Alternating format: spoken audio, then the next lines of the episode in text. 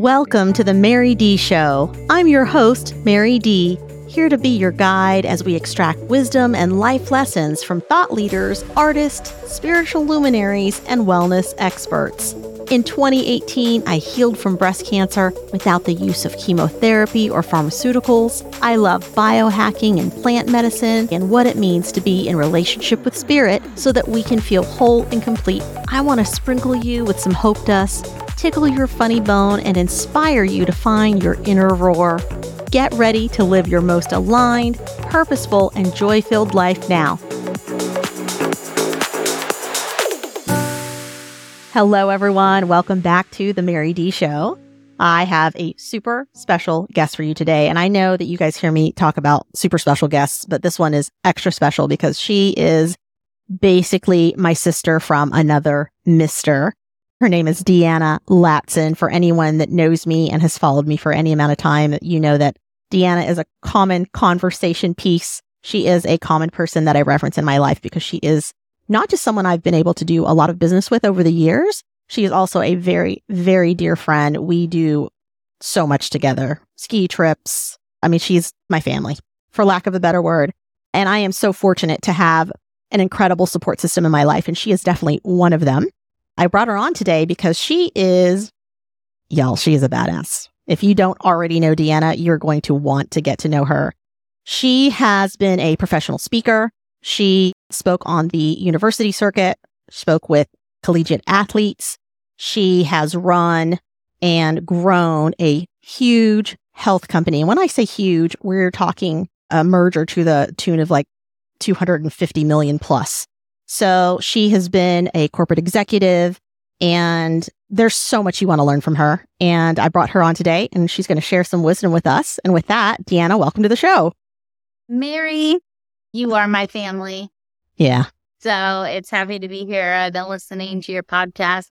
You have such a wealth of knowledge to share and you've been going through a transition period. And I think that it's so timely because there are so many people out in the world and in this economy right now going through all kinds of transitions. Then there are the people who also want to transition out of that kind of big corporate space into their own calling. And I think that you're going to have lots of wisdom to impart on them. So thank you so much for showing up and as your, of course, vulnerable, authentic self. And it's going to be exciting to walk through some of these questions. So let's get right into it. You have been a, you know, executive building a health based company. So you all also know from a nutritionist point of view, Deanna is actually a certified nutritionist also. So she comes to everything from this mega like healthy. She's one of the cleanest eating people that I know. And she's someone who lives this. Like this is the person she's always been that I've always known her for. Now she'll share a little bit about how she used to love McDonald's, but that's not the case anymore. And with that, I want to start with, you know, what are some things that you wish you had known before you started your health company? Let's just start there. That's a great question.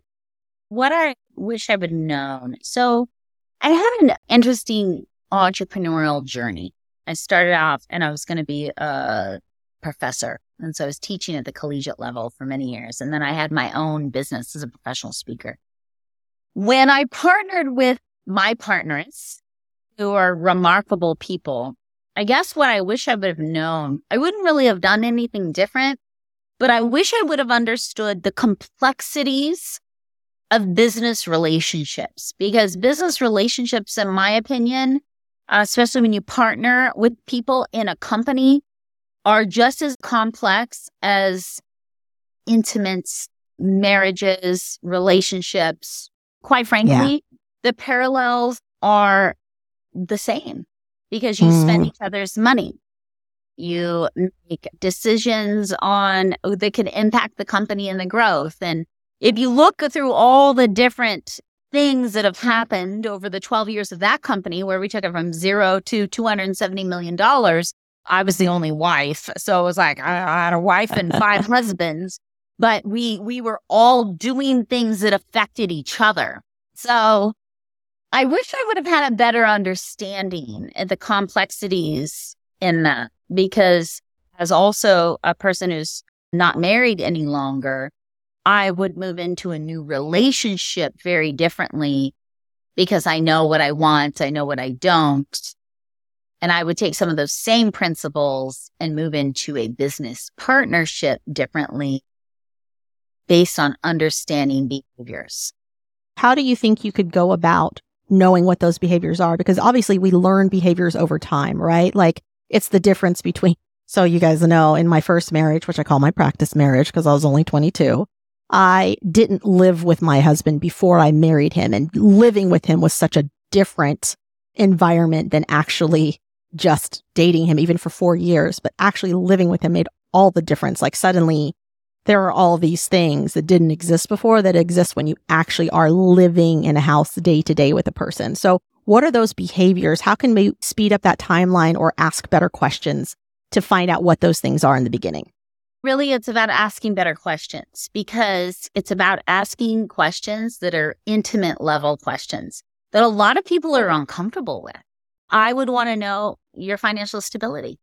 I, I just do. Because if you yep. go into a business relationship with someone who's in financial hardship versus someone who's not, that's going to show up depending on the growth of the company.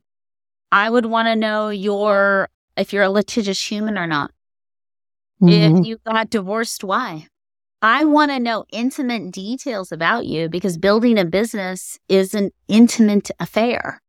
So I'd want to know those things to help me make better value based decisions, not just how you acted in business, because in business, when we become partners, there's going to be hard times and good days and bad days and sad days and scary days, just like an intimate relationship. So if you just ask business questions or you're just looking at the numbers and you're not getting down to the human, you have no idea how they're going to show up. I was right. very lucky. My business partners, for the most part, with the exception of one that left early on because his values showed up, and then another one that showed up a little bit differently. But for the most part, we all shared very similar values. So we got lucky, but I would ask more intimate questions. Any question I asked, I was also willing to answer. Yeah. And I think that's also it too, right? It's understanding everyone's communication style. And also, how quickly can we get to the point where we can just say what needs to be said without feeling like anyone's got to walk on eggshells or anyone's got to be too overly courteous in trying to do it when we're just trying to get stuff done. Like when we're in work mode, let's get into work mode and rock and roll and still be respectful. Like that can totally happen. I will say this too, because I'm listening to you give that advice and thinking also over my own work history and how same thing. I am almost always the only woman in the room or at that table. And like, what does that mean? Like, what happens there? And so my question for you would also be, how do you not get sucked in to showing up in too much of your masculine at a table that's already very masculine? How do you still show up and show your value as a feminine energy and a woman in the group that's ready to like wield your power, but not in a way that necessarily emasculates anyone. Everyone knows the stereotypes of women. So if a woman is assertive in the business, then she's bossy. So some of the lessons I've learned along the way of being often the only female executive is I don't apologize for being assertive. I just don't. I'm also really authentic. But I think it also comes back to I'm not trying to be a version of someone else's opinions to be successful. So I'm me. And sometimes yeah. that means I'm more in a feminine side. Sometimes I'm more in a masculine side. I'm okay with saying no to what doesn't make sense for me. So I guess it comes back down to I know my values and I really understand what my unique kind of special sauce about me is and how that has given me a lot of advantages in my careers and all the different ways I've been successful in my different businesses. And so I guess it comes down to being clear and knowing that and feeling confident enough to stand in that version of who I know I am. Yep, that definitely resonates with me. I would say that it's the difference of showing up confident versus showing up egotistical. And I think that's the beauty of it is that's oh, how we sure yeah right? that's how we soften that but, absolutely. you know, a lot of times women feel like they have to act like men or in the workplace. I never try to act like anything except myself. And sometimes right. different versions of myself come out. And sometimes it's more masculine and sometimes it's more feminine. Sometimes it's more bossy or Sometimes it's more authentic. Parts of me come out just as we're all unique as human beings. I've always led with transparency. Yeah, I love you know that. Well, get. Yes, you know exactly what you're getting. I say the same thing. What you see is what you get. What advice do you have for the men who actually can acknowledge that they probably have that woman in their group? There is another lady boss that's amongst all these men and she's sitting at the table. What is a way that they can make her feel more respected, included, and also honored for bringing her feminine wisdom to the table? Several things. If I was coaching men in areas, first of all, trying to understand their own stereotypes and their own language with themselves. And how does that come out in the workforce? For men, I think it's embracing the benefit of that type of diversity and what mm-hmm. that brings to the table. So if they're having, if men are having a hard time with a strong female leader in their company, I would first run them through an exercise of everything that she's great about because everyone has their great side. Okay, then what what's hard for you? Do you feel bossed by this woman? Why? Why is it bossy and not just assertive like another man? Or what can you do to break those communication barriers and run them through that type of exercise? But here's the reality is women have strong purchasing power out in the world. Very strong purchasing power. Mm-hmm. And as male executives welcome in diversity, not only gender diversity, but race diversity. And if they welcome in that diversity, it's going to give them more input to what of strong buying power all over the world is. And that's women. Women buy for their families and their women buy for the children, and they're probably right. the strongest buyers out in the world. And if you can remember that, if any male executives who are struggling with stronger female presence can remember that, they can see it and utilize it as a resource. Absolutely. One thing that I really admire about you is the fact that you have been able to really navigate those waters of being high powered executive amongst your group of mm. partners who are all male, also a single mom, also the breadwinner, also amazing friend and sister. So talk to me about how you live a balanced life. Like what does balance mean to you? Because I know family is up on your values ladder. How do you make it all happen? How do you still show up for, you know, your kids' piano recital and also run a multi-million dollar company? I don't believe in balance. I, I don't like the term. I don't like the word.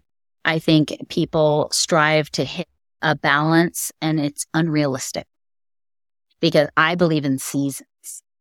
So for me, if you're a new entrepreneur and you're starting off your business, if you don't realize that that's going to take a significant amount of your time and energy, that's really just not the time for balance.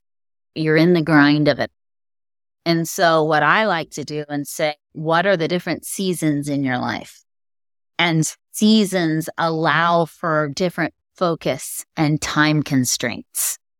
A lot of people like to talk about balance, but I think the concept itself really messes with people and messes mm-hmm. with people in the wrong way because then you'll have men and women that feel guilty that they're not spending enough time with family, but they're in the season of a startup.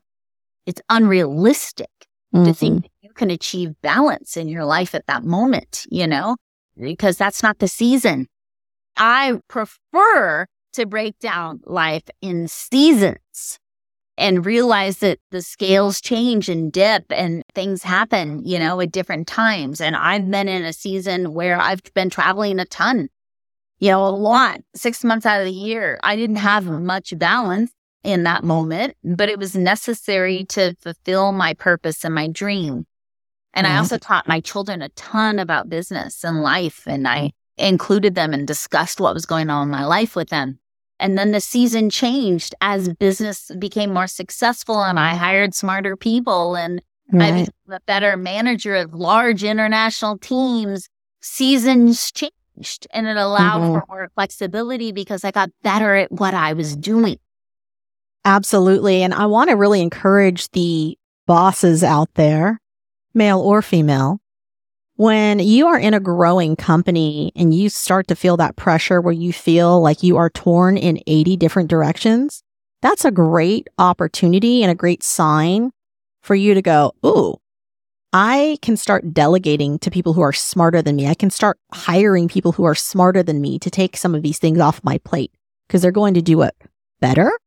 And it's going to be the responsibility that now I still oversee in a way, but I don't have to be directly involved with so that I can also live my life and not feel overwhelmed in my business. Would you say that that's been, you know, true for you also in your career? Oh, absolutely. Yeah. And in the beginning yeah. of starting our own company, I was more of a micromanager and you listen, one of the things I wish I had coaching on early on in my life is how to manage people and mm-hmm. how to hire smarter than you.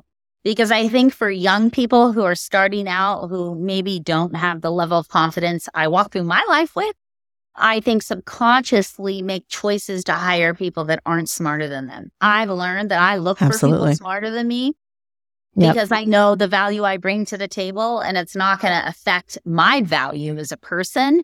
If I could go back and do something different, I would have had coaching on how to be a better manager. I had some large teams that I oversaw. You know, I oversaw all mm-hmm. of marketing for a public company, all of R&D and quality, big teams. And so yeah. when I got good at learning how to put together KPIs and have accountability and create team culture and to trust in the team I had, because you can't trust in your team, you got the wrong team. So right. I had built the right team because I was far enough in my career to know how to do that. And once I had built the right mm. team, then that put me in a different season of my career. Yeah, absolutely. It can be all the difference actually between oh, growth yeah. and stagnancy and failure for that matter. So for those of you struggling from the leadership seat at all, or if you look around your team and you're like, wow, these are all people I'll, I would have a beer with, but they're not people I seem to be able to run a productive business with, then there's definitely some holes in your hiring. Let's have a conversation about that could be holes in your management. And because totally accountability, how are you holding people accountable? Are you yep. clear and concise with what you want to get done? You might hold the big vision, but you aren't clear in your communication to the people that are working right. for you.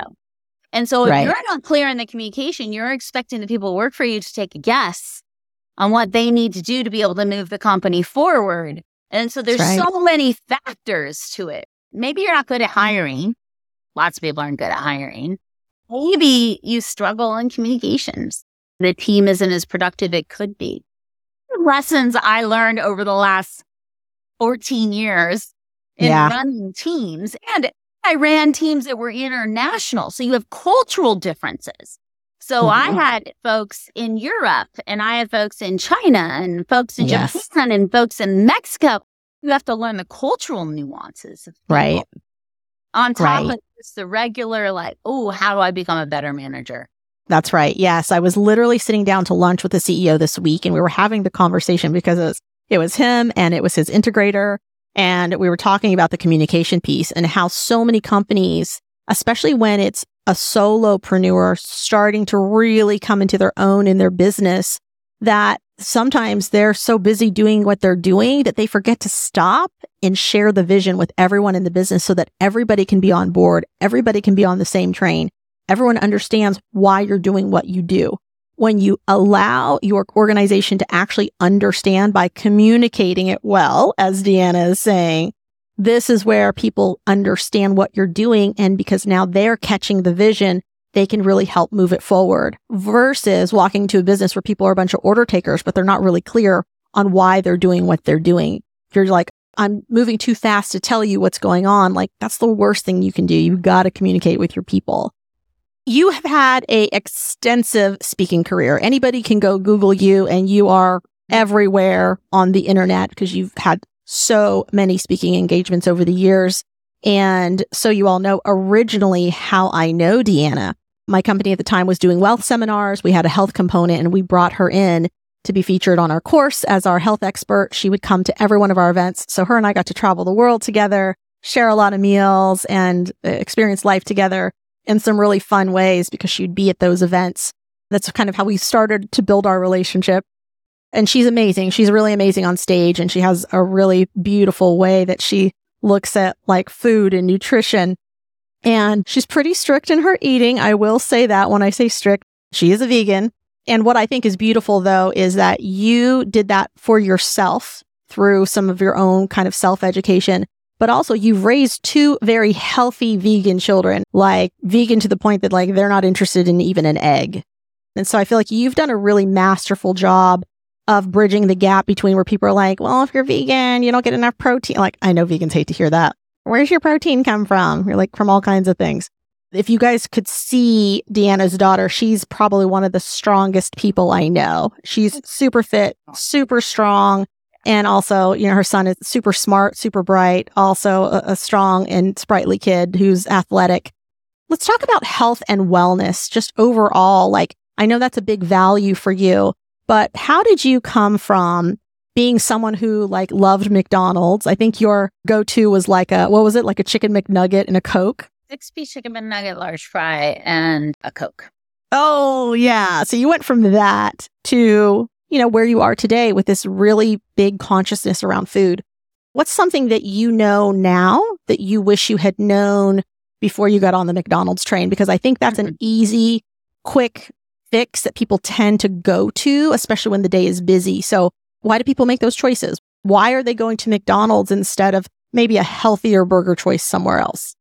Okay, so that's a great question. But before uh, I answer that question, I want to clarify something. I don't like labels. I don't like the label of vegan, vegetarian, any of that, because I meet a mm. lot of vegetarians who eat Doritos all day and drink soda. So I predominantly in my home is vegan, but I eat eggs which is not vegan. When I travel to Japan and other places, I'll eat non vegan foods.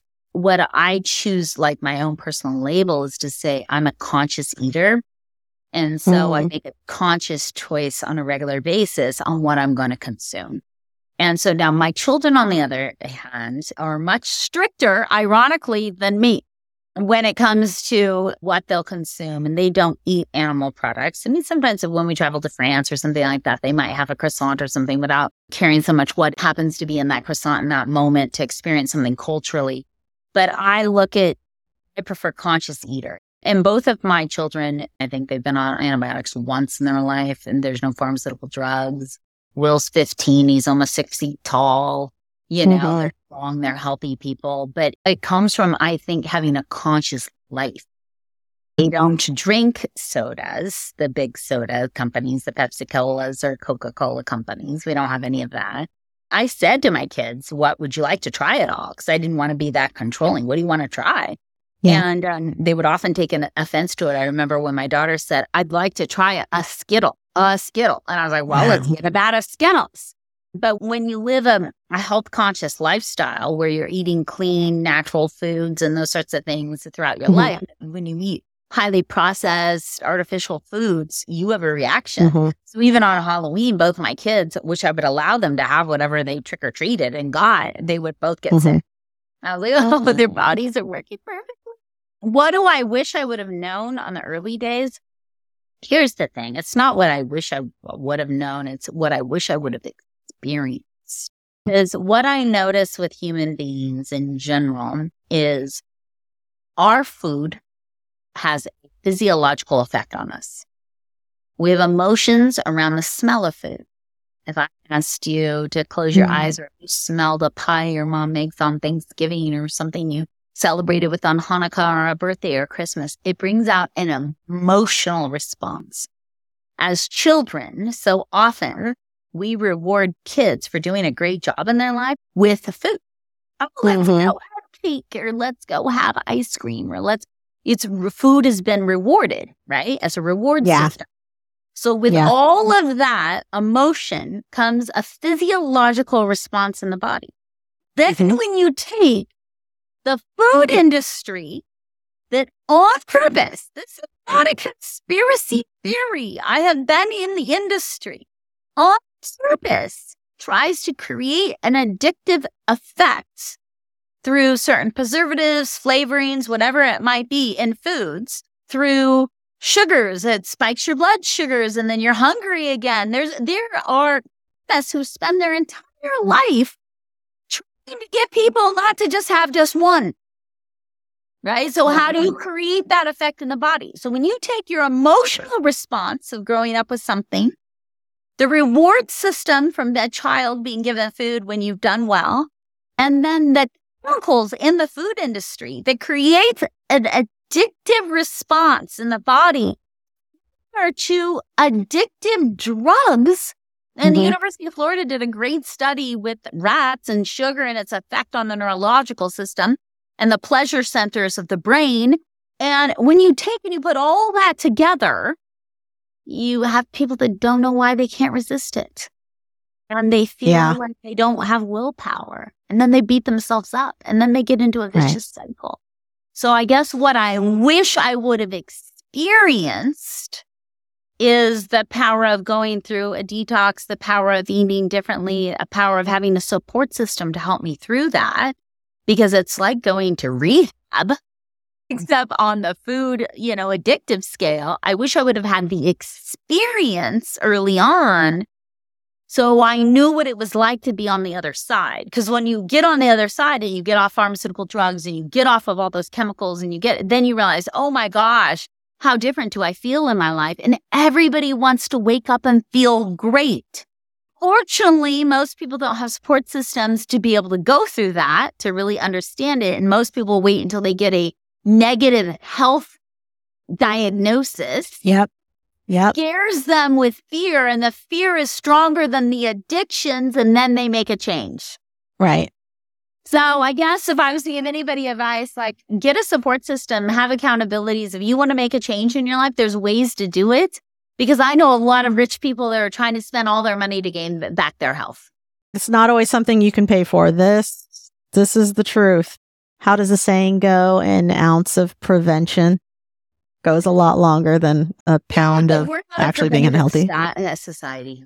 Yeah. Yeah. We love everything if now. and we want a pill for everything. Pill, put a band aid over a problem. Yeah. And, and then people beat themselves up and they don't understand the addictive side of the food industry. And I guess if you understood it in detail and you made a commitment with the support system to go through a detox or a food rehab or whatever you'd want to mm-hmm. call it, it doesn't take that long to get to the other side. Yeah. Yeah. And what I hear you saying, Deanna, and I hope every one of you that are listening are catching this, it's that to make a real shift or a real change in your life, what you need is accountability. And many people aren't self accountable enough, or they just don't have maybe let's call it willpower. But when you add in the element of someone else holding you accountable to something or having a greater thing, a greater why to why you're wanting to create a change, that's when real change can actually happen. So for anyone out there that's like, Hey, I've been trying to lose weight for a long time. I've tried all of these diets. Go get yourself a health coach. Go get yourself a friend who will hold you accountable, who will make you go on that hike every day, who will make you go to the gym every other day. You have to tell them what you ate for the day and they share that with you. And that is where real shift and real change happens. And in order to stay in that, sometimes we need ongoing accountability. I would say that uh, I've seen this on the spectrum, especially to my friends and listeners. If you tend to have a more addictive personality, for sure, you probably go through spurts where you're amazingly disciplined and then you fall off the wagon. So those really high highs and really low lows, this is really where you benefit from having an accountability coach in all of this.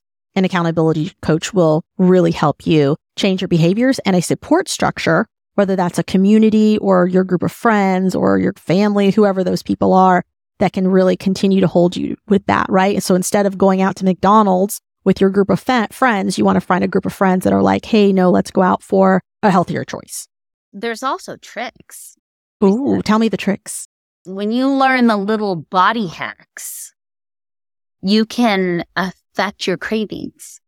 Certain supplements that help control blood sugars, because if you're always spiking your blood sugars, you're in this very vicious cycle. So, how do you do that? How do you control that? If you have high enough vitamin and mineral count in the body, that can affect cravings. And so, we are without a doubt dictated by our hormones dictated by our emotions. And sometimes willpower is impossible because we're controlled by this secret army of hormones and emotions in our body. So, what can you do to fight back in a tricky way? There's ways to do that. I mean, that's a whole podcast on its own. Uh, You know, how chromium helps with blood sugars or, or cinnamon and different things like that. And how sometimes those little body hacks can help what feels like impossible to have willpower. And sometimes it is impossible.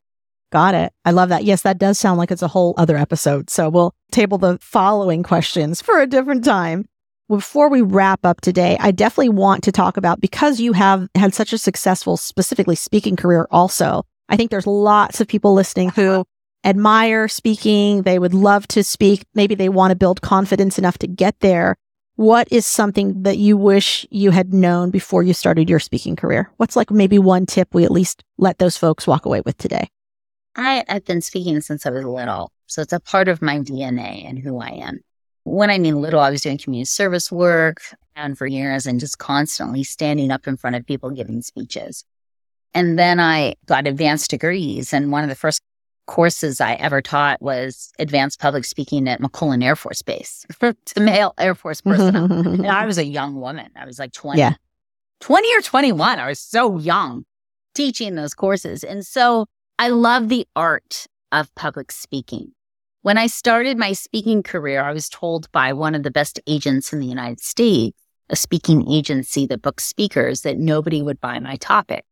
I was starting in the collegiate market and I was told that every college has a health center and they could just ask one of their nutritionists or their nurses to go give a presentation that no college is going to spend money hiring you to come in.